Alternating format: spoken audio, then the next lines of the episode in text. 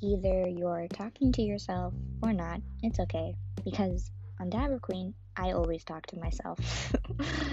on this podcast, I will be blogging, aka podcast vlogging, about my life and sharing advice on how to get out of the funk and into the funk with Dabber Queen and many more topics to discuss.